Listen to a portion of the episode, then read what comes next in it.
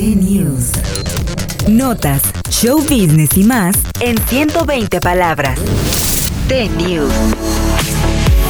La ceremonia de entrega de los Latin Grammys en su edición 22 culminó con el cantante Rubén Blades, llevándose el premio al álbum del año por su Sal Swing, junto a Roberto Delgado y Orquesta.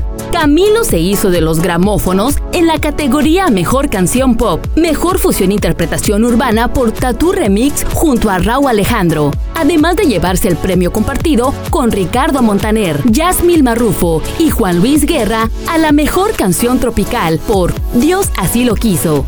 Camilo se llevó tres galardones en la ceremonia premier, donde se hizo entrega la gran mayoría de premios técnicos y las categorías más específicas. En la ceremonia televisada, Camilo se adjudicó su cuarto gramófono de la noche, como mejor álbum vocal pop por su producción Mis Manos.